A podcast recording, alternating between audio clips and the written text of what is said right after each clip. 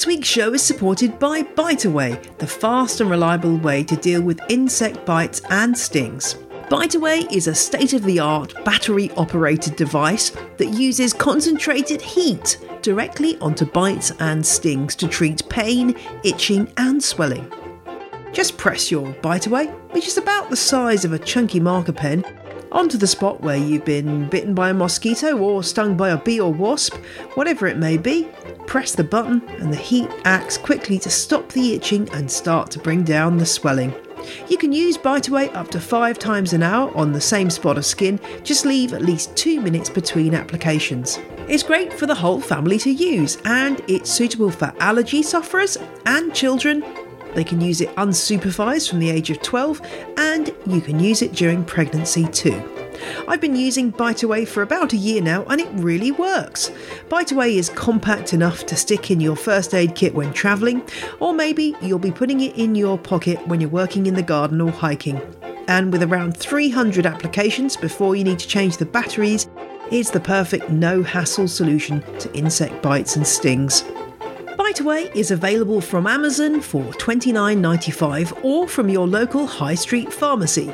Find out more at mybiteaway.co.uk. That's mybiteaway.co.uk.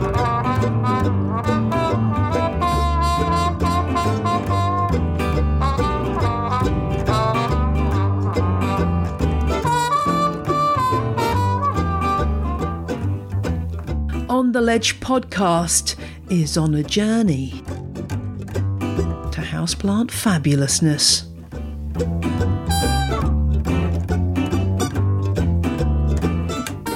Hello and welcome to On the Ledge. I am your host, Jane Perrone, and this week I actually got to leave the house. Yay! I am out of COVID isolation and negative, thank you, science, and double jabs. I have been to visit Tony Le-Britton, aka Not Another Jungle, to bathe myself in a houseplant collection that may well make you go weak at the knees. And I answer a question about a bare naked Hoya stem. Important on the ledge news coming up. This is your five second warning. Important on the ledge news.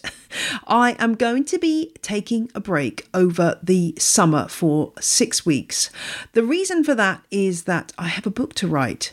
I am very much aware that I have 700 plus people who are all pledged to support Legends of the Leaf, my houseplant book, and are waiting eagerly for it to be published. And so I really need some time to crack on with the manuscript.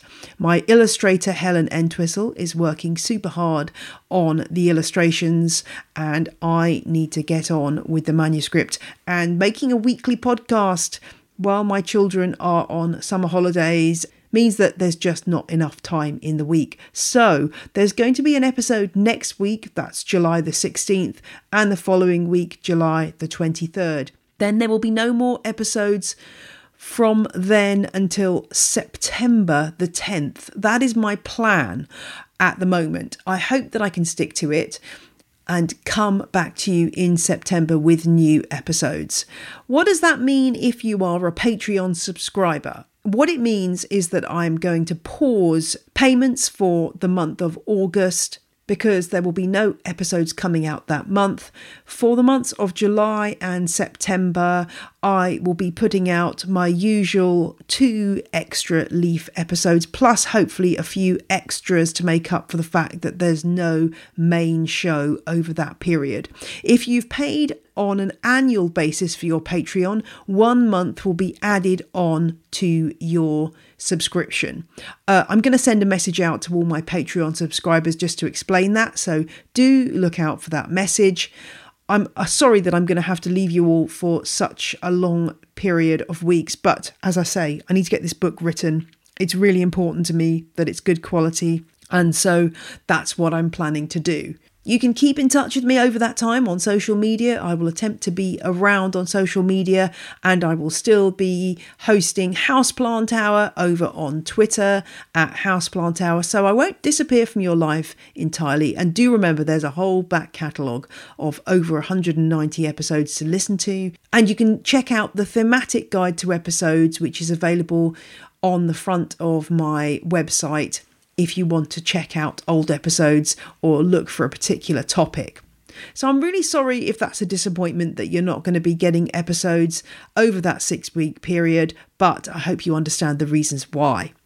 Thank you very much to Kaito, Kaido from Australia, for leaving a lovely review for On the Ledge, and also M. Zelena98 from the US, who also left a delightful review for the show. And Thank you to new Patreon subscribers. Stacy, Canaroo, and Nathan became legends, and Lena and Sally became crazy plant people. I had an email from Robert who got in touch about episode 165, my Leaf Shine episode, and as well as making some very lovely comments about me, which are always welcome.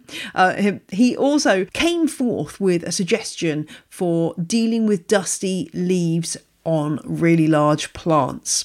Now, Robert has a large monstera which has unfortunately got spider mites or suspected spider mites. This plant's seven feet tall, so he didn't really feel like moving it outside, especially as it was planted into a large cement pot.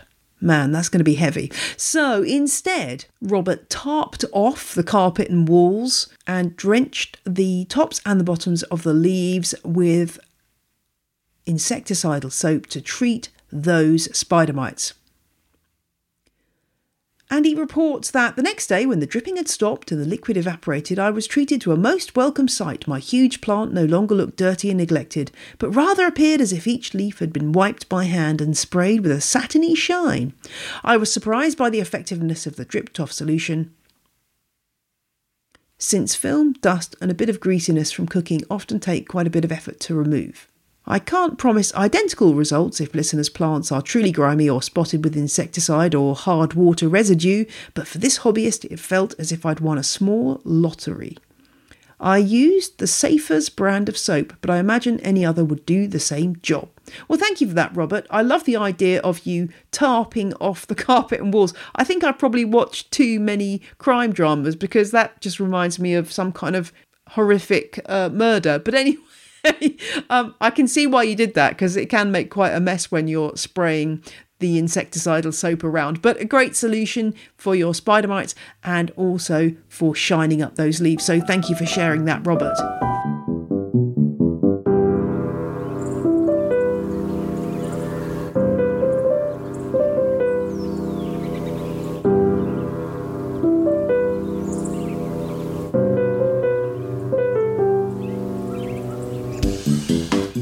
Today, yes, today, I'm turning round the episode that fast. I went to visit Tony Le-Britton, aka Not Another Jungle. Here's what happened. Tony Le-Britton, we're here in your house. I'm slightly in shock here because it's been a while setting this up because of COVID, etc. But we're here in your plant filled home I've met your two wonderful dogs. This could turn into a dog podcast at any time, but that's okay. Um, we are here in your wonderful home in Northamptonshire, and this is a bit of a shock for me because, as listeners will know, aroids ain't my strong suit. no. I'm loving your collection, and we've already been inside your greenhouse. We're going to take listeners inside your greenhouse yes. and around your collection. Um, I just want to know really where how did this happen, Tony? I don't, you, you know, don't look old enough. You don't look old enough to have a successful career as a photographer. I have a good doctor. This, huge, this, huge, collection of rare aroids. Um, so you know, the passion for plants was was just that. It was it was all plants for such a long time. I grew up with my grandparents, and as many people, you know, many people were inspired by their grandparents or their parents, and I was really lucky that my granddad was really passionate about growing vegetables, and my nana was really passionate about growing flowers. So I spent my childhoods strapped to a chair before I could stand up on my own, so I could be at the bench and have my fingers in the compost and help my nana plant seeds. And I've always just had a passion for plants. It was never really anything specific. And I think if you love plants, you find a way to have them. And through the years, I've had different things. I had my first allotment when I was 10 years old. I got it as my Christmas present for my parents because the only way you could actually skip the waiting list was to buy a shed or a greenhouse that was already on an allotment. So they bought me this shed and greenhouse for, for Christmas. And I think that is where the fascination with the heat and humidity started. I had a little paraffin heater and I used to love to grow all my vegetables and plants like in the middle of winter, stepping from outside into that when you just get hit with that wall of heat. And every time I go into my greenhouse now, that's what it makes me think of. Like right back then, or even younger, my nana's utility room where she used to lock herself away to do all her propagating. Um, and the first collection I had was quite a few years ago. I'm quite a collector. I like to, st- to collect specific things. I used to have coins and all different things. And the first one was orchids. And that just literally started by picking up cheap orchids. My nana loved orchids, so I used to buy her them as a kid and take them to her. And then when I got my own place, that was when the danger, that was when the danger really started. Um, I shouldn't be given my own bank account or money or space or anything. Shouldn't be allowed it because my obsessive personality takes over. And I end up having over 100 orchids in a very short space of time. Started with just really generic things, and then I ended up finding out about the species Phalaenopsis and different things and collected those. And then I moved out to Asia, just like just total random, I'm moving to Asia kind of thing, dropped my job. And I think that is where the passion for the jungle type, really lush green and huge plants started. And when I got back, I moved into a house which had a beautiful garden, so my passion for plants was fulfilled in the garden. And I had ha- always had house plants, but they just I lived in a medieval cottage. It had terrible light. I had, for instance, I had my massive Tradescantia in there. That's where it started life, and it was a decent size. But then when I moved to my flat that everyone knows, because that's when I started the Instagram. For a lot of people, that's when I started plants um, but that flat, I was originally looking for a house with a garden, and I couldn't find one that I liked. So I said to the estate agent, just find me a house that I can grow plants in. And they couldn't get one with outside space, so I found one where I could just bring a garden inside. And with that roof light over the top, plants just absolutely thrived. Um, and then a number of things happened. Um, at the start of last year my nana passed away. And because plants were such a big thing between us, it was just a really nice way to just, you know, bring something positive out of such a horrible situation. And then lockdown happened, and, you know, it just evolved, it just exploded. And the plants just, you know, just took my time, and I, I was locked in a house, as so many of us were. We were literally locked in a house. I didn't have any outside space, so I just let the passion take over, and I grew what plants I had to massive sizes. I started swapping. I had no idea plant community existed, no idea, and I just started swapping with people and then I started to realize, you know, we had access to all of these incredible rare plants and rare versions of things that we already have. And, you know, that snowballed and to the point I put a greenhouse in my spare bedroom. Was there any point in that process where you, you sort of stopped yourself and thought, what am I doing here? or did you just let yourself run wild? No, I just let myself run wild. I'm just very much like, you know, if you want to do something, it's not hurting anybody else, just do it. Something brings you joy, mm. just go for it. And when I do so anything, if I commit to doing something, I'm going to do it yeah. 110%. And I, I just had to do it.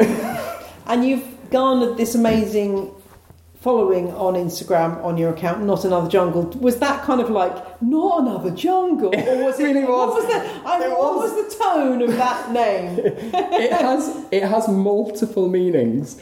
So when I first found that people had plant accounts, I was like, "What? This is a thing?"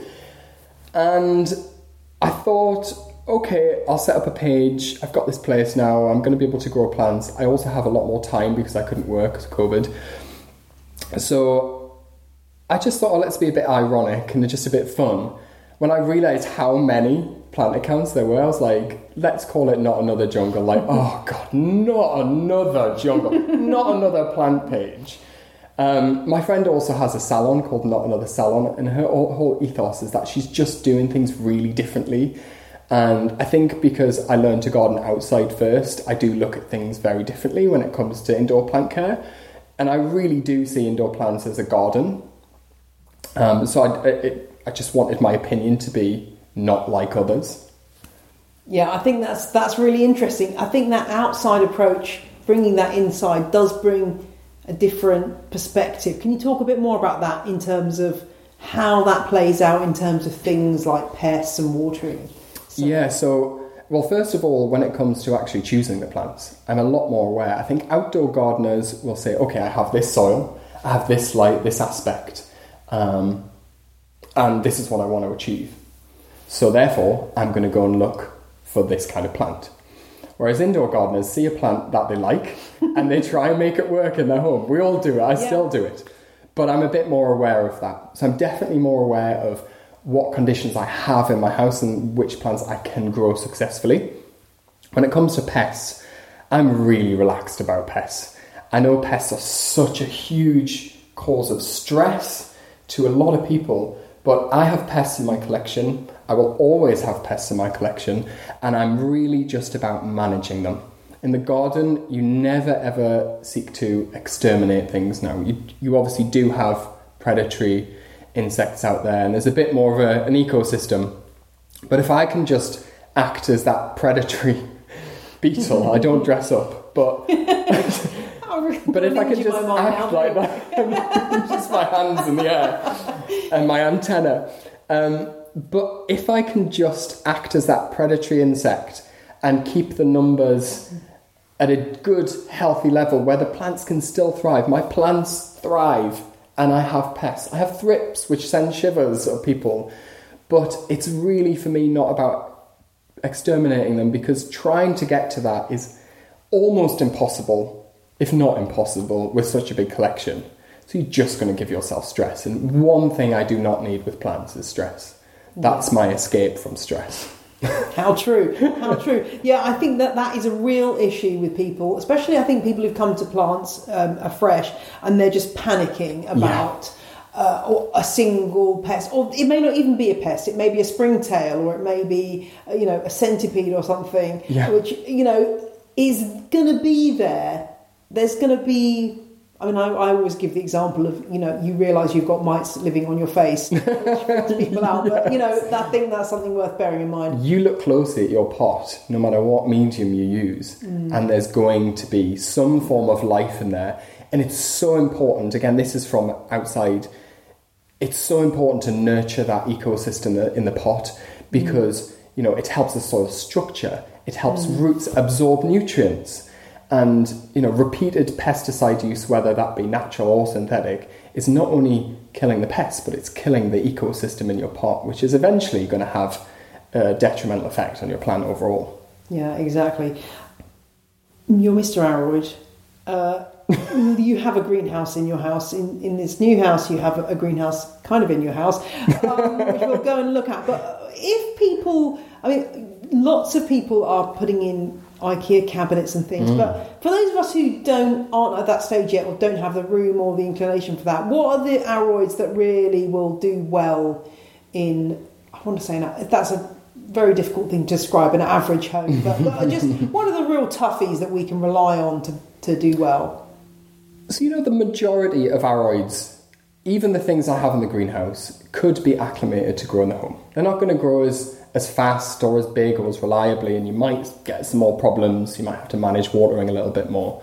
but they they really can be acclimated to most. I say average houses, but some houses have thirty percent humidity, and some have seventy. Some have a lot of light, and some have none. So there's two avenues you can go down. You either choose a plant that you like, and then you create the conditions it's going to thrive in. So you can give it artificial light if you have to. You can give it more humidity if you have to or you figure out the kind of space and conditions you can offer and find plants to fit that. So there's two different ways you can go about it. you know, neither is right or wrong, but I think it's just really important to find out what your plant needs and make sure you're giving it. Yeah, that's that's a really good perspective, and otherwise we give ourselves a world of pain, don't we? Absolutely. just, just the amount of people, I was in the garden centre the other day and people were looking at Alocasia zebrina, one of my absolute favourite plants. And they were sort of, they were looking and they were really admiring it because it's spectacular. And they're like, oh, should, should we buy that? Should we not? And, oh, I don't know if it's going to. So I just, I just stepped in and I said, oh, if you, if you need, you know, some help, I can, I can help you on this. First of all, it needs a lot of light. And I said, what other plants do you have? Well, we have you know, this Monstera, and I said, it needs at least twice the amount of light, mm. if not three times what you're given the Monstera. Doesn't, so she, she, she then went to put it down. I said, oh, doesn't mean you can't have it. Mm. You can get a cheap bulb from online, put it into one of your light fittings, and put it on a timer for 12 to 16 hours a day. Then you can yeah. have that plant. And she was like, oh my God, I didn't think about that. like that you can actually change the you know the atmosphere in your house and you can grow anything you want. Mm, yeah that's a really good point and it doesn't take much to but, but light is so crucial isn't it? I mean so crucial. it's amazing. Whenever i have a problem with a plant now i've, I've kind of finally realized that mostly the problem is it's not getting enough light and things yeah. that i've kind of been really miserable and i've moved them somewhere brighter have yeah. just immediately sparked into life. Yeah i mean the biggest problem is overwatering right but it's it's sort of not. It's that the plant's not getting enough light, so it's yeah. not using enough water. It's very diff. If you had a plant in the right amount of light, mm. it's very difficult to overwater it.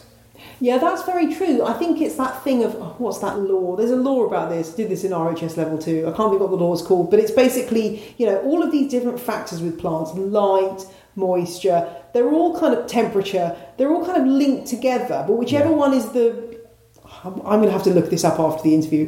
Whichever one is the least is the one that's limit. The law of limiting factors. Lim- maybe that's it. Yeah, I'm sure it is. You know, yeah. and it and it's that sense of okay, well, yeah, you're you're doing great. You're fertilizing it. You're you're you know getting the watering roughly right, but actually, there's just not enough light, so it's never going to get that.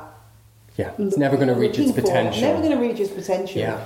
Um, but yeah, I think that's the trouble is that we lots of modern homes don't have that much no. light.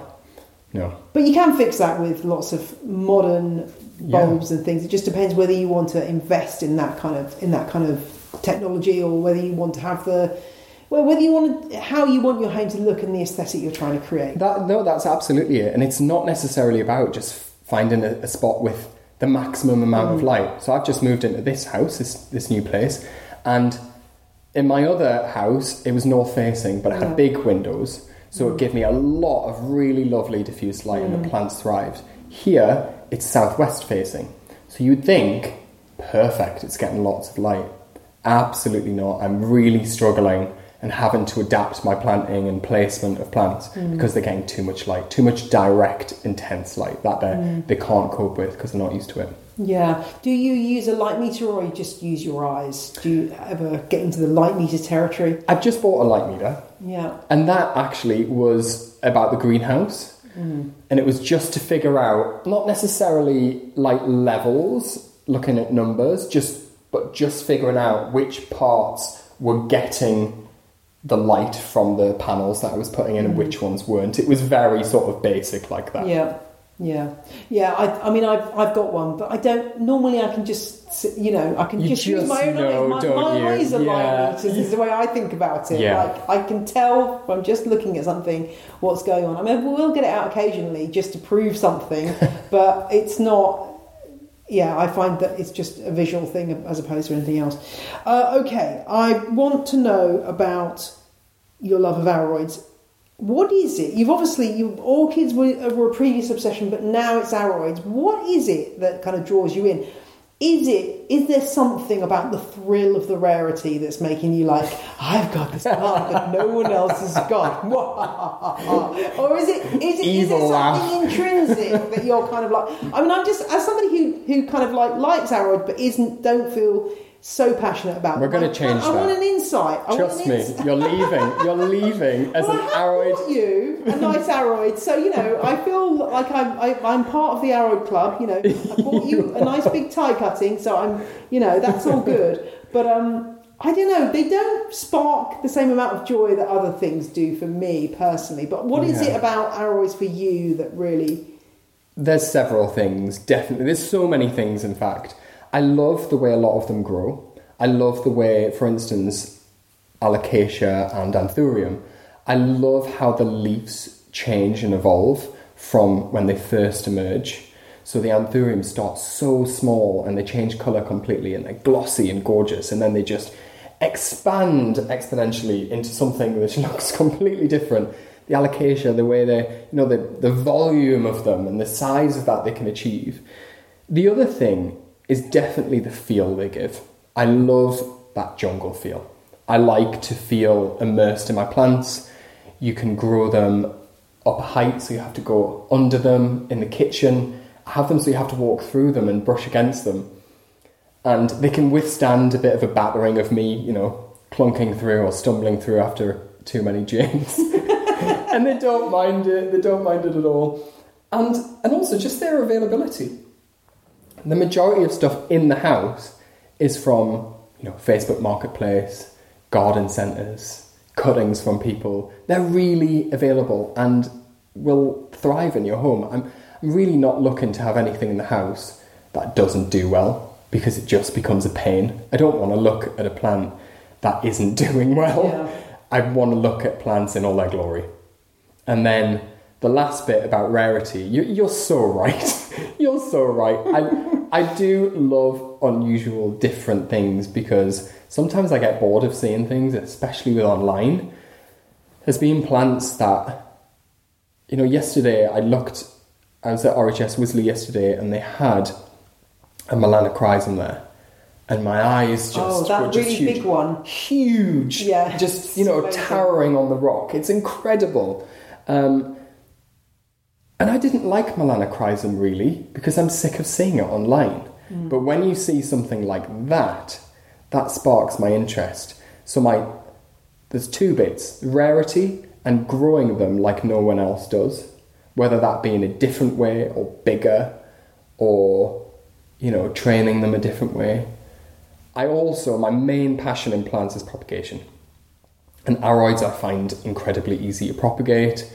Um, I love experimenting with them, and I also love the fact that I can grow them in a greenhouse, which is hot and humid, so I can just escape into that environment. You're just it's, uh, you're just addicted to that warm fug, I aren't am. you? I It's, absolutely it's a nostalgia. It's really that's really interesting. That's a very good point. I remember whenever I go into a greenhouse like that, I have that same sort of endorphin release of like, Yeah. ah, feels so good. Um, yeah, that's an interesting one. Well, let's go and have a look. I'm, I think we should go and have a look go. at things now. I'm just going to keep recording, and we'll head Great. down to your kitchen and have a look at some stuff that people will have seen uh, in on your Instagram that we can um, enjoy. You are out in the countryside here. I was slightly worried as I was driving along. I was thinking, wow, I, I hope I haven't gone really wrong here as I drove down this little, very, very track. little track, but it's great. It's fantastic. Yeah. I, I, I knew after living in a flat with no garden and lots of neighbours and lots of noise in the city that I just had to be in the middle of nowhere. I have no neighbours here, and it's just just fields and wildlife. And I'm you know really privileged that I get to actually have an outside garden now, which I've just you know spent the last few months building, putting in all the raised beds and borders and growing vegetables and basically Yeah. expanding my obsession with plants. It's only going to get worse from here, Tony. It- That's oh, the is. trouble. Trust.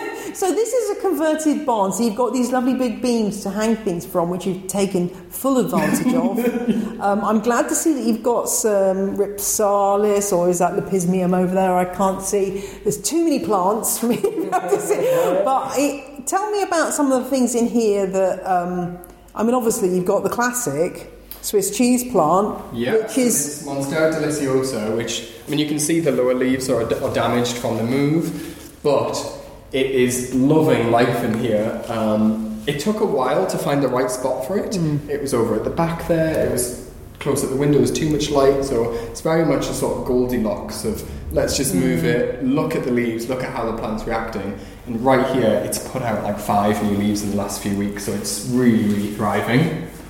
And what I love looking at this is one of the things I often annoys me when you see uh, pictures of uh, this plant is that like the underestimation of the length of the aerial roots. Like the aerial roots are just ridiculous, aren't they?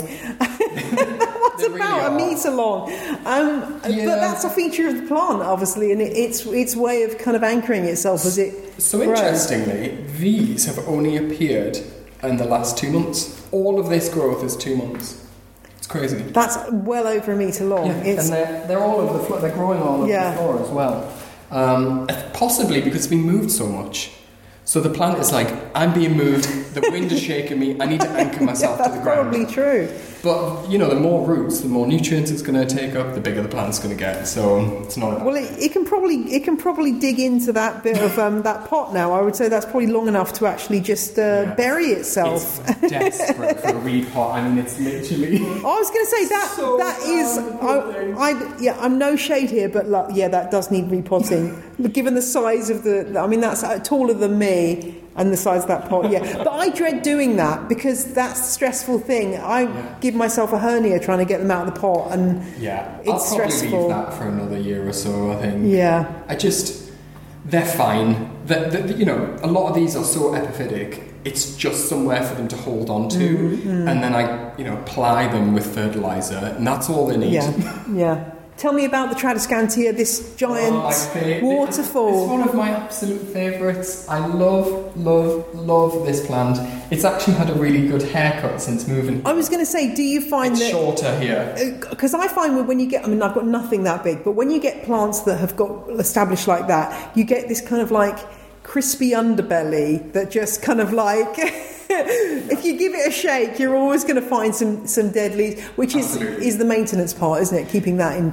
It is. I mean, my, the place I'm hanging it from here isn't as high as the last house. The last place, this was 10 foot drop. Hmm. Um, but this Tradescantia is really special to me because I grew this from absolute scratch. I found a tiny little cutting, like Yeah. you know, it's like that on the street in London, falling out of someone's window, I think. So I picked it up and I propagated it until I had enough to put into a tiny hanging basket. It's literally. I was going to say, are you there. ever? Have you ever going to repot that, or is that There's just? no soil in there now. It's it's It- literally just root. Yeah. It hasn't been repotted in four years, and it started off when these went in. These were cuttings that went in there, Mm, and again, I just I fertilize it. And when when someone isn't coming to look around, it's usually got a, plastic bottle on the top Yeah. with a tiny hole in, so it just drips fertilizer down through it. And I mean, it's happy. I think with Transcantia, you can just mess. I mean, every time I've killed one, I've killed a few little ones. Um, the little um, uh, Pink Panther one, whatever that's called. It's always because I've fiddled around with it too much. Yeah. Like I've repotted it, and then it, they just don't. They like, as you say, they like to just kind of be left alone to do their Love thing. Love to dry out between watering. Yeah, Um, yeah. I actually usually leave it until it's visibly needing a drink. I do that with most of the plants. Wait until their leaves are telling you they're thirsty, and then there's no Yeah. chance of overwatering. It also just allows some oxygen to get through the soil as well, rather than being saturated with water all the time. So yeah, that's that is one of my absolute favourites, and a real favourite of a lot of people because it converts people to Tradescantia. Yeah, Because I think people are used to seeing just those sort of whippy little bits. yeah. When you grow it and you're quite harsh with it and just keep cutting it hard back, it thickens up like this. And Mm, It's like topiary, isn't it? It is, it's like really it's so intense. people think there's something inside there. Yeah, there's It's a not, pole it's or something. hanging. No, it's just the sheer volume of foliage, which is great. Um, I'm going to come around the other side here. just walk through. You've got to Uh, now, what through. is this? What is, is this Ripsal, It's Rhipsalis? Um, and I cannot remember. is it baccifera? No. I think it might be actually. I think that oftentimes with plant names, something just pops into my head, and more often than not, it's right. It's just my course it is. database brain that usually gives me something. I'm, I might be wrong about that, but it's got these lovely. You can see why it's called the mistletoe cactus Yeah. with these little um, little white berries, berries. yeah, sticky seeds. Yeah. um, and I suppose you know it it um, procreates in the same way as mistletoe. yeah, exactly. The seeds get stuck to a tree and then it just anchors itself in there and grows. But this is, I mean, it's so much bang for your buck because it has never, since I got this like two years ago, it has never not either had berries or flowers. Yeah. So not only is it a beautiful plant, but it just gives you that extra interest. I'm yet to try and propagate this, but I really want to hmm. try and grow them from seed. Yeah. I've, I've taken cuttings, but I haven't grown Yeah, that's interesting, isn't it? Presumably you could like smear it on a bit of soil and I'm then try and and- smear it on a bit of wood Yeah, in the yeah. greenhouse and see That if it should- just tries would- to anchor. yeah, maybe it would, maybe it's ex- it is exactly the same as uh, an actual mistletoe. That's fascinating. Yeah, it's it's a beautiful. I love Rhipsalis. I think they're just Oh so amazing. This Um, one is called Tina. Tina Turner. I can see I don't name my plants, I can see that. comedy names. Yeah. And that one is Bob. Bob Marley. Oh yeah. Okay. You see that? I can see that completely. I that one doesn't have a name. no, I, I don't name my plants, but comedy. Comedy. Usually after a few drinks, uh, it gets it gets put on a head. Now tell me about your pots. You've got the bigger plants of the floor plot plants. You've got some Yeah. lovely pots. Are they anything particular from anywhere Mm. particular? So, the vast majority of my pots are waste paper bins. I So love that. That over there, Yes. one pound from IKEA. All of those, the majority of all my plants are in black plastic waste That's such a good tip. And these ones, I got a couple of days ago. These are from B and M, two pounds. Love if it. that was sold as a plant pot, ten Oh yeah, pounds. yeah, totally. And they're just great. You know, they're light, they're really durable, and Mm. for me, I have a couple of sort of nicer pots. But for me, it's about the plants. I want the pots to sort of disappear, and Mm. Yeah. black really sets things off. Yeah, Um, yeah. the bigger things are direct into big pots with no drainage. I just whack them straight in there. Well, it's looking good on it. I have to say. I always forget the name of this. Is this is this um what is Lorraine, Is this a Marte, or is it? That's a question. I don't know, and I'll tell you why. This came from an office. Oh really? So I have no It's- history on it. It was in a right sorry state, um, and actually, it really hated my last house. Hmm. And I was actually going to leave this behind because it was looking so terrible. And in a couple of months, it's put out all that new growth from there. yeah. And then I also chopped it and stuck some in the bottom to thicken it up, and that's taken and is growing as well. So I'm so glad I didn't leave it behind. it's beautiful. It's Yeah. really lovely, and they're such they're such nice floor specimens. I think they make a they make a beautiful display. So, and I love also that you. I know you've talked about this on your Instagram, grouping things together. So you've just got this Yeah. crate, wooden crate here with stuff. Because you're right. We were talking earlier before we started actually doing the interview about the perils of small plants and why actually they're a lot harder to keep alive. But this is quite clever in that you've got everything going in together and making a little sort of microclimate. That's it, yeah. I, you know, going back to outdoor gardening, you wouldn't just put a pot or plant in the middle of a border on its own. They look after each other and they create a little microclimate. It's easier for you to look after as well because they're all together. You can just water them all in one go. And I also just visually like plants together, like, you know, in the corner over there, all those calathea, I call that calathea corner. They just, they really help each other to thrive, but also they just set each other off and they look mm. really great mm. together.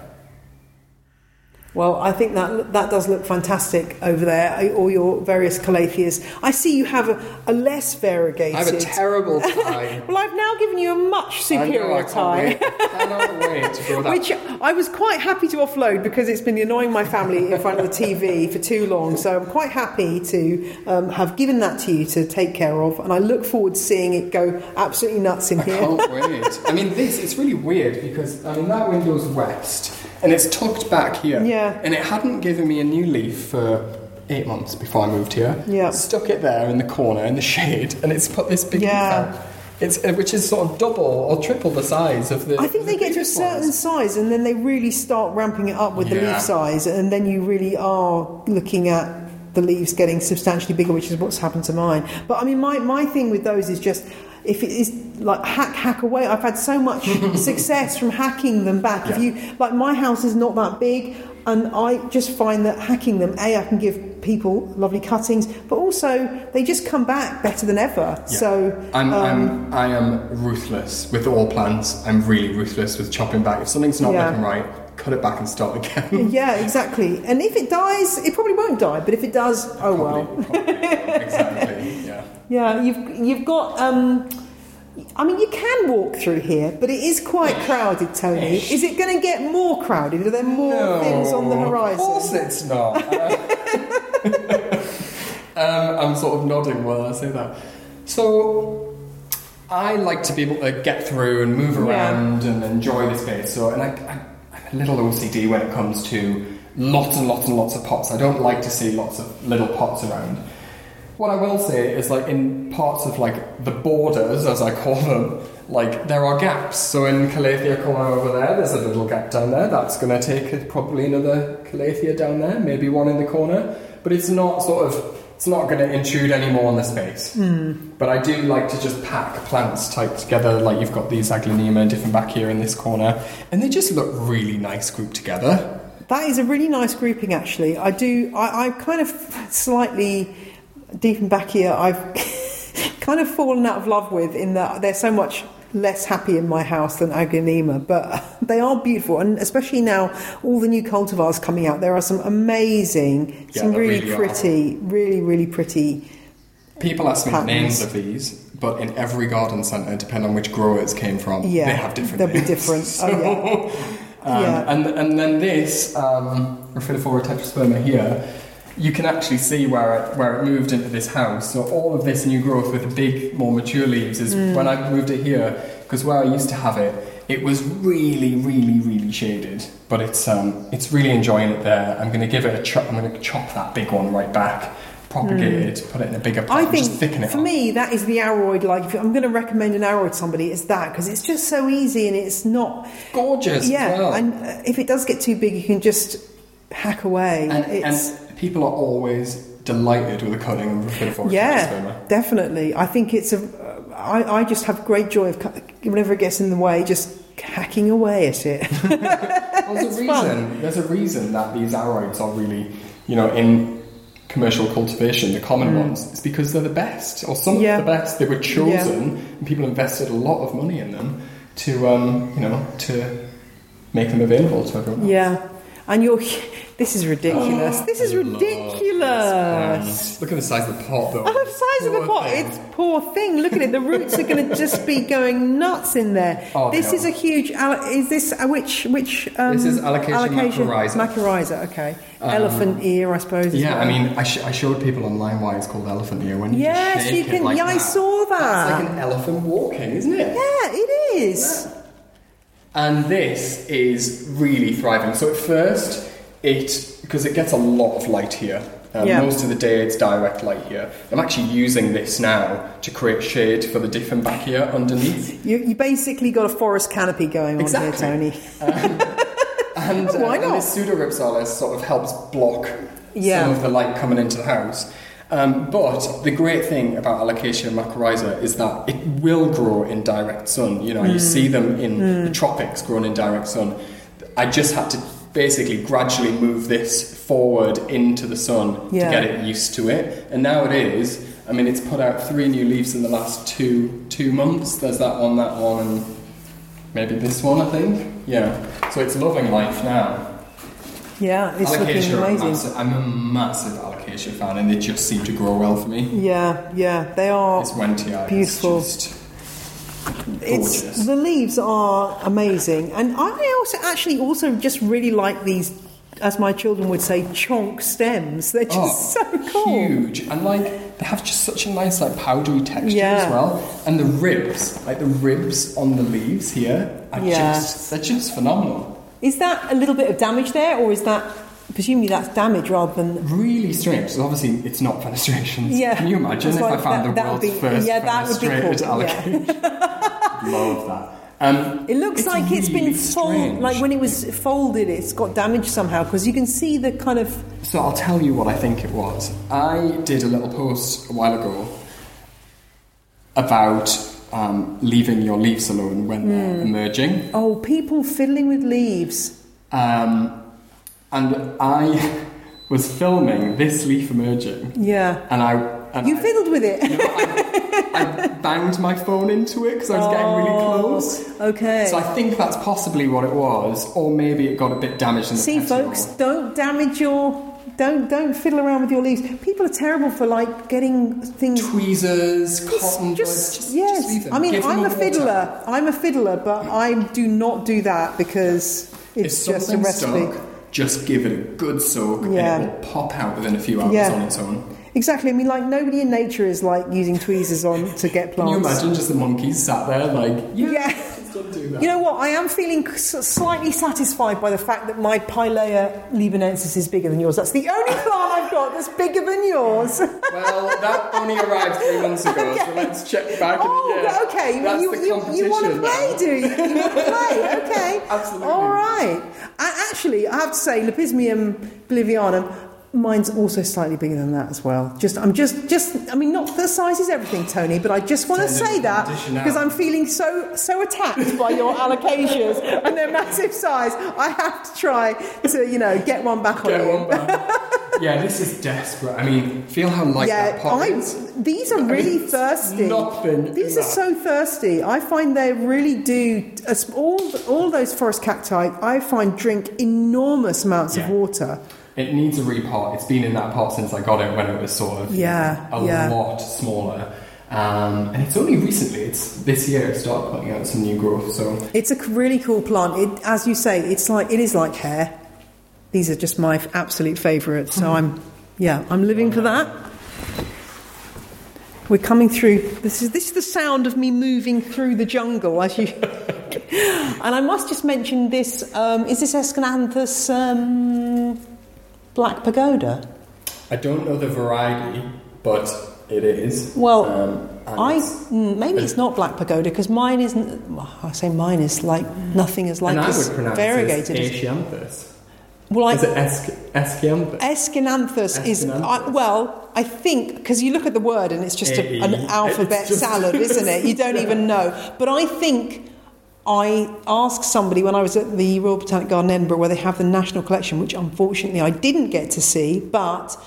I think it's Aeschynanthus, but I mean, my attitude to pronunciation is probably the same as yours. wrong. Is like just whatever works. Like if you can get understood, because when you start to speak to German people or French people or South American people um, about a plant, they, even though you're using the Latin and you're using the same word, they will pronounce it totally differently, and it's all good. And you know there is no right and wrong because botanical Latin like isn't the Romans aren't around language. anymore. It's yeah, it's a- exactly. and it's not all Latin of- anyway. yeah, yeah, it's such a yeah. I mean, But I do love this plant. It's, It's um, beautiful. especially when the light shines through and you Yeah. see the back of the leaves. It's It's, really, nice. It's, That it's is- happy. See, I think this is your. I think this should be your um, uh, your gateway plant into growing more Gesneriads. I know you have got some Streptocarpus, but I feel like there's more Gesneriads you need to get into. I don't see. I'm any- sure I will. An Episcia, an, an Episcia hanging up here would look amazing. Okay, let's do it. Well, I'm telling you. that I'm just the- I'm, that is the hashtag just saying. That is the level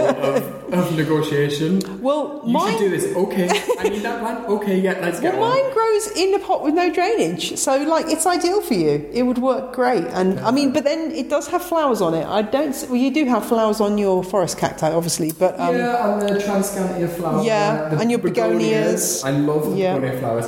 I'm not a massive um, bright colour. Like I Hmm. hate, hate to see bromeliads in pots.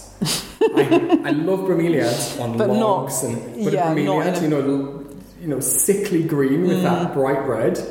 I'm hearing you. No. Yeah, I hear you. Well, let's head out to the greenhouse, shall Oh, we? let's- Let's yeah, let's go and explore that. I mean, I'm just there's so many. Uh, we could we could literally be here all day. This though, this is one of my big success stories, and something. It's probably in the top five of my favourite plants. I can see you've got lots of nice new growth. Is this Yeah. cell? Is this selloum or is it? So this is Thaumatophyllum bipinnatifidum. It's been Uh, yeah, yeah. D- don't get me started on this. I did a column recently on um, uh, which plant was it in this genus? One of the plants in this genus, and the stress that the people on the magazine and the RHS Oh, yeah. had trying to decide. I'm like, no, it really should be Thaumatophyllum, and that. We, we had a, we had a big to and fro about it, and I d- can't remember what the final conclusion was. But yeah, There's that, which is a huge problem, and then the Philodendron warszewiczii aurea flavum, or you know it as selloum gold. Right, yeah. The one that you've oh. Xanadu gold. Xanadu Xan- gold, that's yeah. right.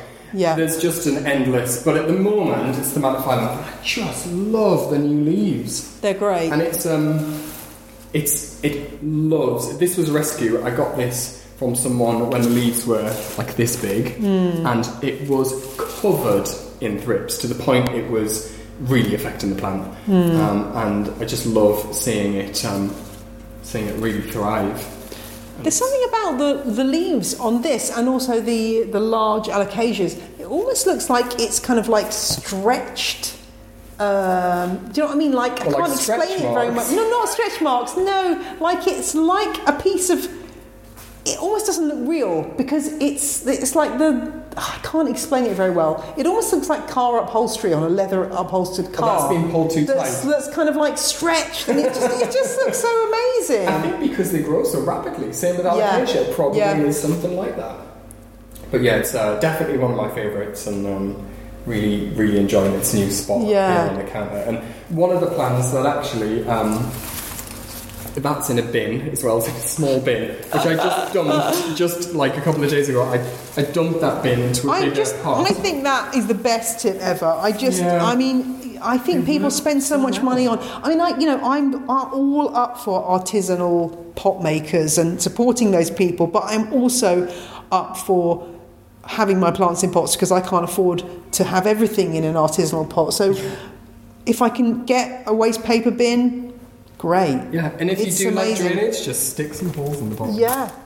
exactly. I think it's going to be hot in here because the Yeah, I mean, we out. could we could spend another hour talking about your beautiful vegetable patch and beautiful garden. I mean, this is like something at Hampton Court or something. I mean, when are you coming to Hampton Court or Chelsea to design a? Uh, come on, Well- am I getting an exclusive here? You might get an exclusive. it's it's definitely. I, I'm really inspired by the show gardens, but there's definitely a lack of indoor plants. Yeah. I would love to join a brand and create a show garden that was the interior of a house. But really filled with plants, not just a couple of Mm-hmm. potted plants here and there that I have seen before, but really fill it. And The it marker is really laid down. Anyone who There wants it to- is. Come Anyone- and sponsor me. Yeah. Will do it. I think that would be amazing. Well, we're we're here in we're experiencing the warm fog that we were talking about earlier. That heat.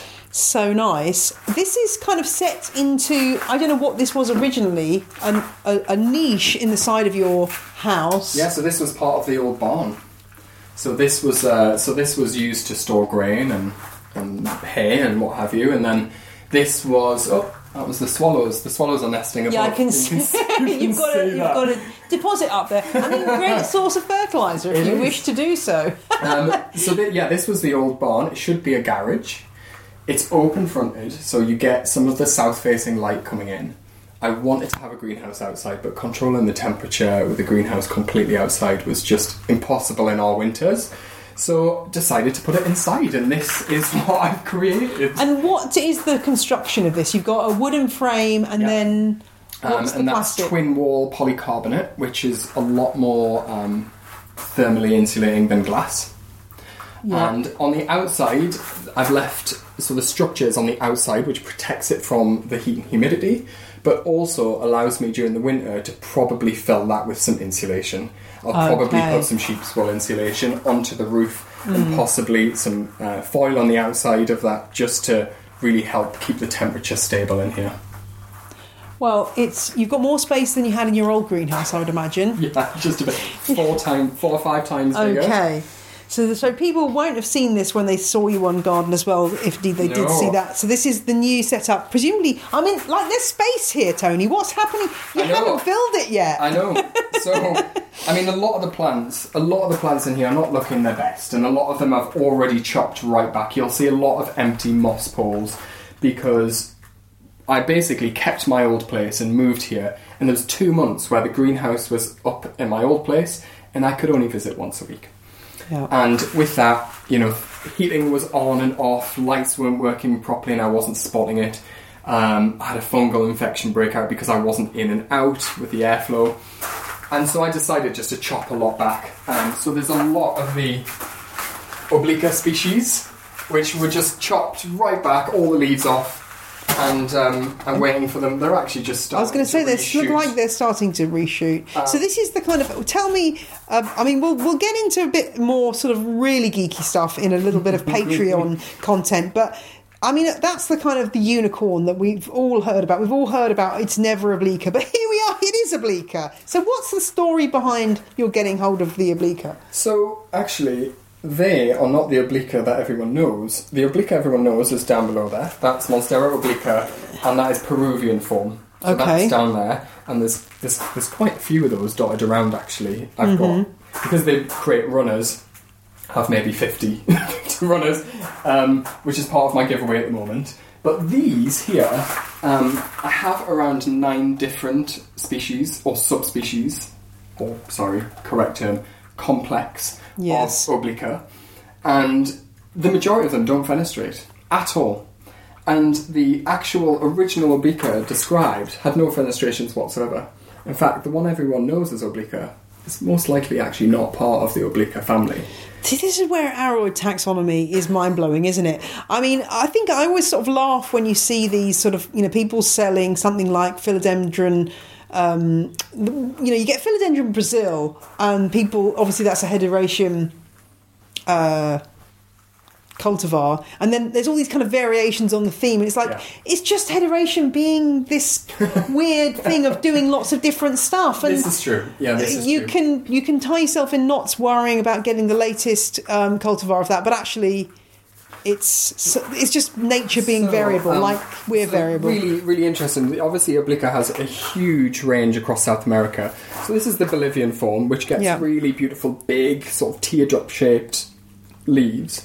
Then you have something like Amazonas that will fenestrate massively and look incredible.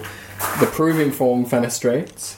Um, but there's there's Colombian form. There is there are several. I've got three forms from Suriname. There are lots of unknown oblique. there's, there's so many. It's such a really, it's a very complex complex. But Monstera are my absolute passion. So did it all start off like the woman who you know swapped the bobby pin and ended up with a house where you had one, you bought one rare thing and then you swapped it for something, or you swapped a bit of that for something else? Because I, I don't imagine that you've necessarily um, paid big bucks for all of these. No, absolutely not. It's really strange. A lot of people online look at my collection and they think that I just buy everything, you know.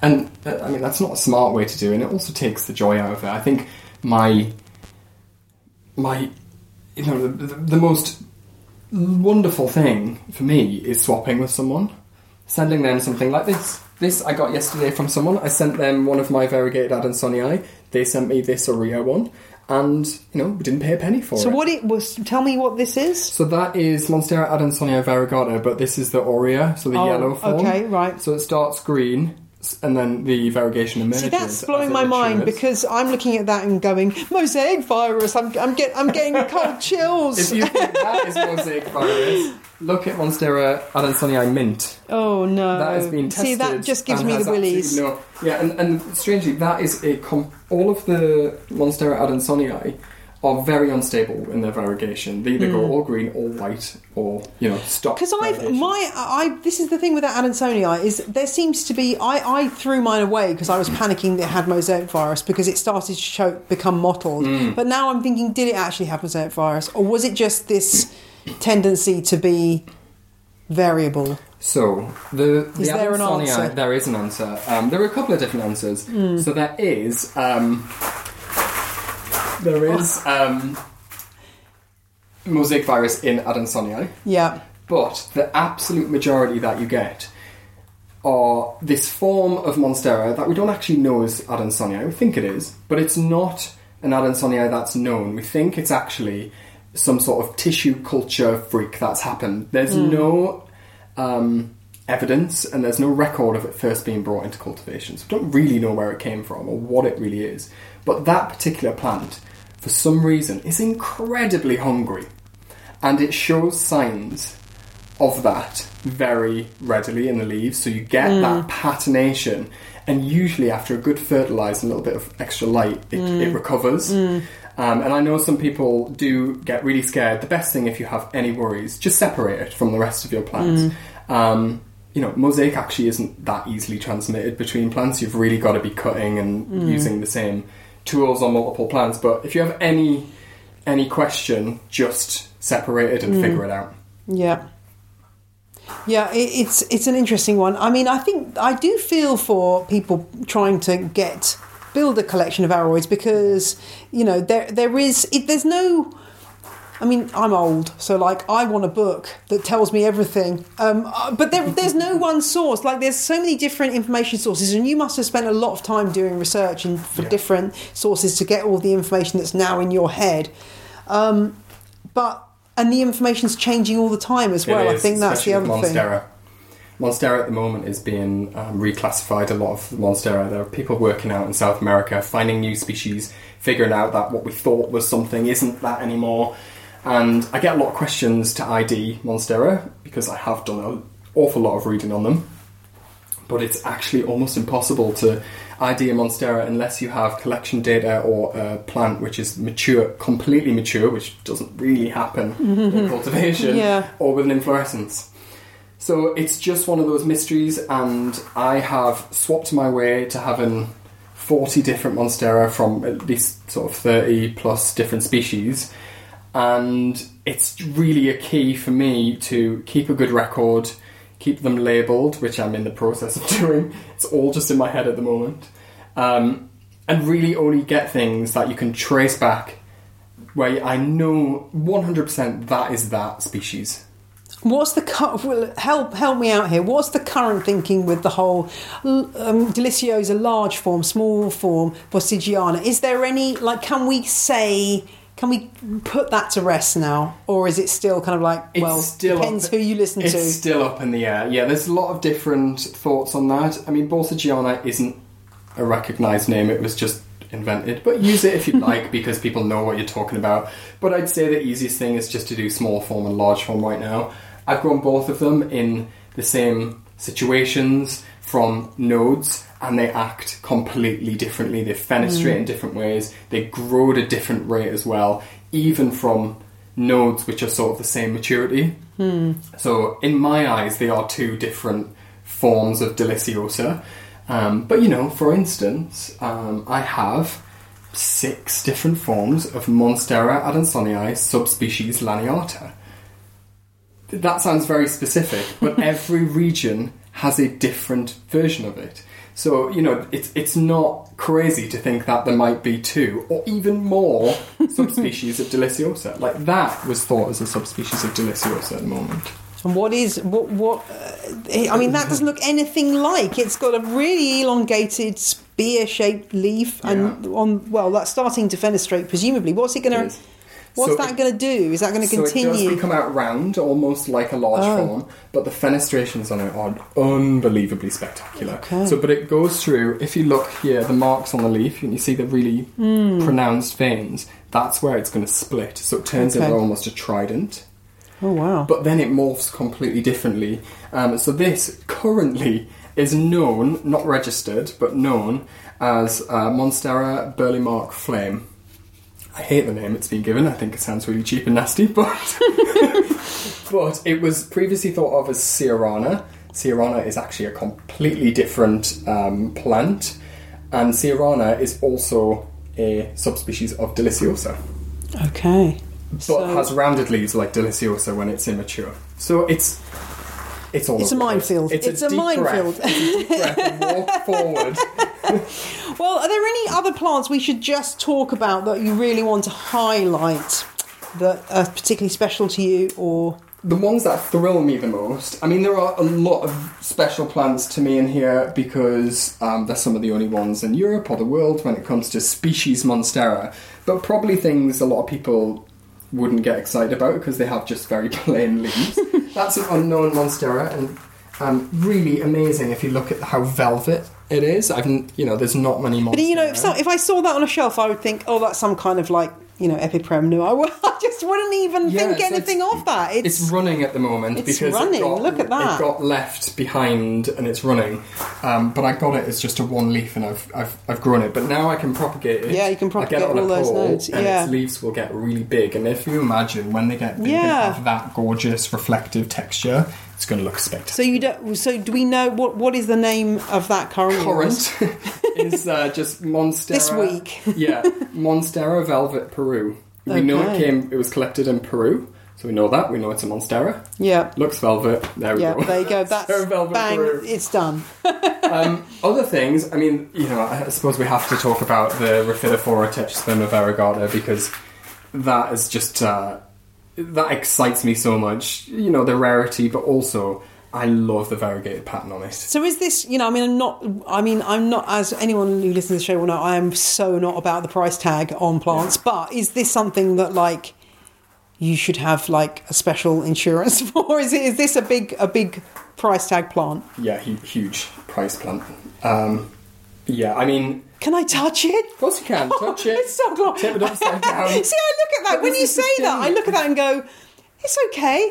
I, you know, like if I'd give you fifty quid for it, but I don't, you know, I, Yeah. I it's it for me, and I suppose that's why you know you don't you don't buy a lot of plants just in in the way you're not spending loads of money on the plants, Yeah. you're swapping them. Swapping them, So does exactly. the mean the mean the price tag is is really quite meaningless, isn't it? It's just the fact that I suppose it reflects the fact that the plant is very rare and therefore And people want it. it's desirable. And also, there's there's almost an insular part where people will buy it to as an investment.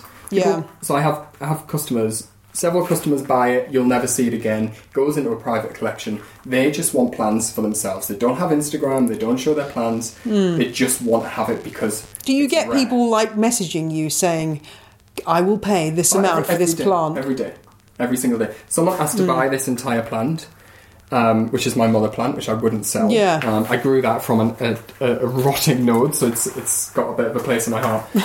but they offered me a lot of tens and tens of thousands of pounds for it, Wow.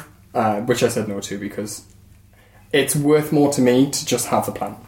But I mean, I, I I get the sense that you're on the same page as me in that you're not one of these people who wants to keep these plants. Or let's keep them rare so the price doesn't drop. Like you're wants to- propagating to, make them less rare. Well, that's the thing is eventually it'll get there. Um, it's gonna the, the price will drop. It um, it will become more accessible. And this is actually um, out in Europe at the moment, figuring out whether it can be tissue cultured. Um, so I sent one out, out there to a to a company, and they're figuring out whether it can be. Probably not because of the variegation, Right. but it's always worth a shot, and it will mm. make it more readily available to people. But you know, it, regular is such a popular plant. Mm. When this gets secondary fenestrations, which I've had before, it is unbelievable. It's mm. just stunning, and the variegation improves with with when it grows. So yeah, that's it's a, that's a really special plant to me. It's the one that got the most press. It was it was all over the world in newspapers and interviews and crazy things. Yeah. and you know that I think that is wonderful because it means that the regular press is recognizing the importance of plants to people. Hmm. Yeah. You know, even if it's a really even if they're publishing it because it's really expensive, at least they're publishing something about plants. Indeed. A few years yeah. ago, they would never have done that. That's very true. So are these are these are these propagations of that plant, or They is this are. something entirely different? No, these are all propagations from it. So I do these from um, single node cuttings. And a little tip for people is if you don't want to destroy your plant, where any Monstera or Rhaphidophora this works on, um, root it onto a pole so it gets a lot of roots. And then what I do is I I don't ever cut the top of my plant. I take it out of its pot, take away the moss, and I cut from the bottom. I take the bottom nodes and then move the plant down and the head cutting then becomes the top of your plant, and it's already rooted, so it's just going to carry on. growing. Okay. That's well, that is an tip. interesting tip. That is an interesting tip. So, what are you doing with these? Are you selling these to people who are So are these have been um, all of these have homes already. These are just um, people desperately waiting to get yeah. There was plants? so there was a waiting list um, when I first got it. The, the first batch that went out, there were ten that went out all over the world, and um, this is the the second batch of them being grown. Is there anyone like you know, like I, I'm imagining there's somebody in like their underground lair with their like you know, them, are there any like super rich like billionaires who've been like, I must have this plant because it's rare? Like, is that does that happen? I mean, don't need details, but no, no, one hundred and ten percent. So the majority of people that I, that buy these very expensive plants, like I say, they're not they're not buying them to show off to people. They just want to have them because they enjoy collecting things and hmm. collecting hmm. plants. Some people buy them to propagate. Some people buy them for themselves. I had one woman who asked her husband for this instead of an engagement ring, okay. and she gets more joy out of it. So why not? Okay, yeah, great. when it dies, I'm not sure what, that, exactly. what that says about pressure, bit of pressure there. Oh, that's it. It's so interesting the different kind of uh, motivations that people have for, for wanting plants. Yeah. Um, I mean, as I say, looking at it objectively, I can see, I can be like, oh my gosh, this is like a world famous plant. But it, it doesn't make me personally go nuts. Like, I, I, I, I can't. But again, there might be something else in your collection that is quite a workaday thing that I would absolutely fall in love with. In fact, Totally. So it's yeah, you've got to find what you're It's into. it's so true. I mean, you know, some of the plants that excite me most, or the most common. I mean, Tradescantia. You buy it for a pound, and it's my one of my favourite plants. yeah, It's, exactly. it's a bit of both. It's a bit of everything, and I don't think you have to narrow yourself into a lane. Just Yeah. Get the. Don't be influenced what anyone else is doing. Just get the plants that you like. Pay the price for it that is worth to you, and that's it. You don't ever have to explain anything that you're doing to anybody else. You just do what makes you happy. Well, I think that is a really good note to end on. We will we will Patreon in a moment, but I think that is a great m- uh, message to end on, Tony. And thank you for showing me around your awesome Mahusive plant collection. It's, it's awesome. Thank you so much.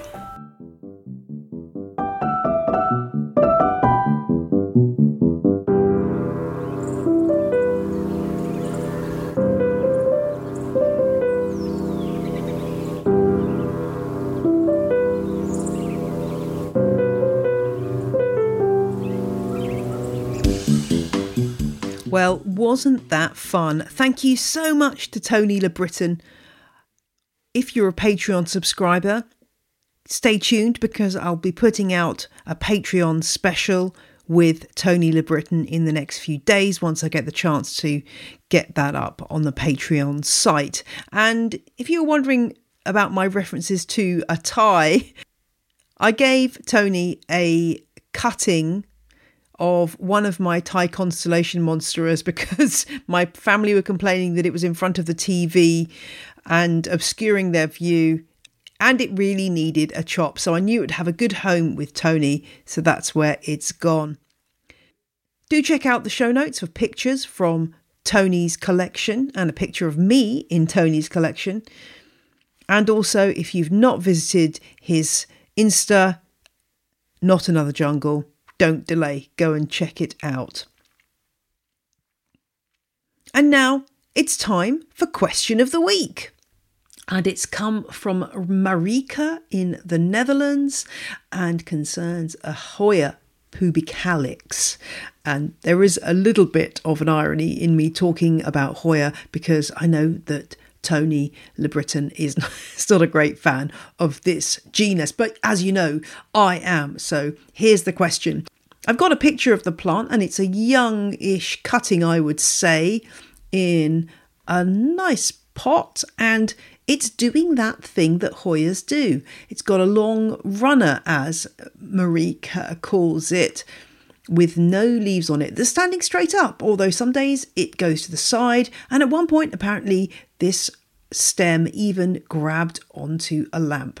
And so the question is does it need to be supported? Why is it moving? It's like it has a mind of its own, says Marika. Well, Hoyas do this thing, and so do lots of plants with a similar growth habit.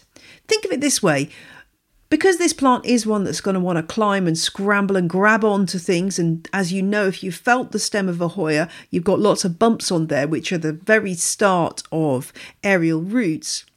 So the plant is always looking for things to anchor itself on. By putting out a bare stem rather than one covered with leaves, it can kind of test the waters, find something to cling on to, and once it's done that, then it tends to decide to put out leaves once that security is there, which makes sense. What's the point of putting the energy into new leaves if that stem is going to get left dangling in space or possibly going to be bitten off by an animal or something like that? So that's why you get these bare stems. And I do find that once you tie in a bare stem, that's often the point that the plant will suddenly start producing leaves. So if your plant is a lot of bare stems right now, do consider tying them down so whatever support you're using just get a bit of wire or that plant velcro stuff you can get or twine whatever you're using and attach it to your support and you should hopefully find that leaves will follow what you do sometimes also find is that a Hoya stem will be produced, and then if conditions aren't quite right, maybe it's a bit too dry, you'll find that one section of that stem may brown off. This is fairly normal. I've had this happen a lot with Hoyas. It just means that the plant isn't quite happy with conditions and it's not going to bother growing that stem any further. It will fall off. You can chop it off if you want to with a pair of clean scissors. And it doesn't mean that stem has finished. The stem will put out a new growth point from that node, the point where the stem of the leaf joins the main stem, it will put out new new growth points from there if given the chance. But if you do get those brown bits, it may be a sign that you need to look at your watering regime and possibly your light regime. I'm finding with a lot of Hoyas that they've gone into growth when I've increased the light. Not to say that you need to put them in blaring full sun, but oftentimes it seems to be to me that my Hoyas are not in enough light, they're not low light plants, and so giving them that bit more light might just prompt them into growth. And actually, I got a follow up message from this listener, and I'm pleased to say that the leaves of her pubicalyx have started to grow. They been attached onto a bamboo tripod and away they've gone. And that's the most exciting bit with plants when they really start to perform. Just a note about pots for Hoyas. Lots of people are growing Hoyas right now in clear plastic pots that you traditionally use for orchids. And the reason for that is just that you can see the roots. I was asking about this in a Hoya Facebook group recently, and yeah, it just means you get a really good view of the roots and it works really well for other house plants as well. So if you have any clear plastic orchid pots kicking around, do think about using those for your house plants. It's a great way of seeing what's going on with the roots. And you could also use clear plastic cup with a hole cut in the bottom if you happen to have some of those lying around. I try to avoid buying new plastic, but if you've already got some, certainly that is a great way to use them to repot your house plants. You get a lovely view of the roots. It also helps you to see what's going on in terms of water saturation, whether the plant needs watering again. It's a lot easier to see whether it's bone dry or moist just through looking at the soil through that plastic. It can save you an awful lot of time and mess. Bearing in mind I'm heading for a hiatus of the show, I've probably got enough questions now to last me until the show comes back in September. So if you've got a question right now about your houseplants, and now being July 2021, the best thing you can do is to join our Facebook group, Houseplant Fans of On the Ledge. There's loads of really really clever plant people in there who can help you out. So please do join. It's a really friendly community. You just need to answer all three questions and you will be let into this wonderful community and resource.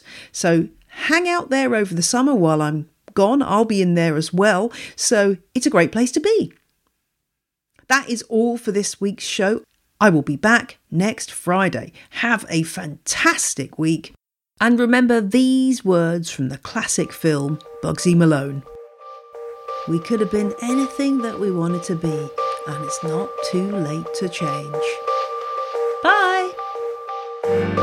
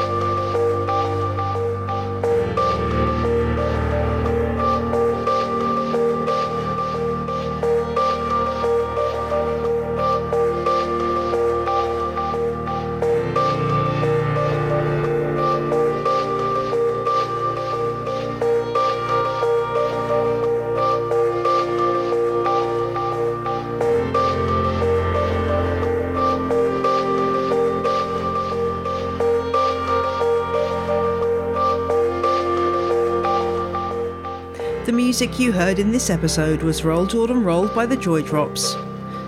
The Road We Used to Travel When We Were Young by Komiku, and Namaste by Jason Shaw. The ad music was Whistling Rufus by the Heftone Banjo Orchestra. All tracks are licensed under Creative Commons. Visit the show notes for details.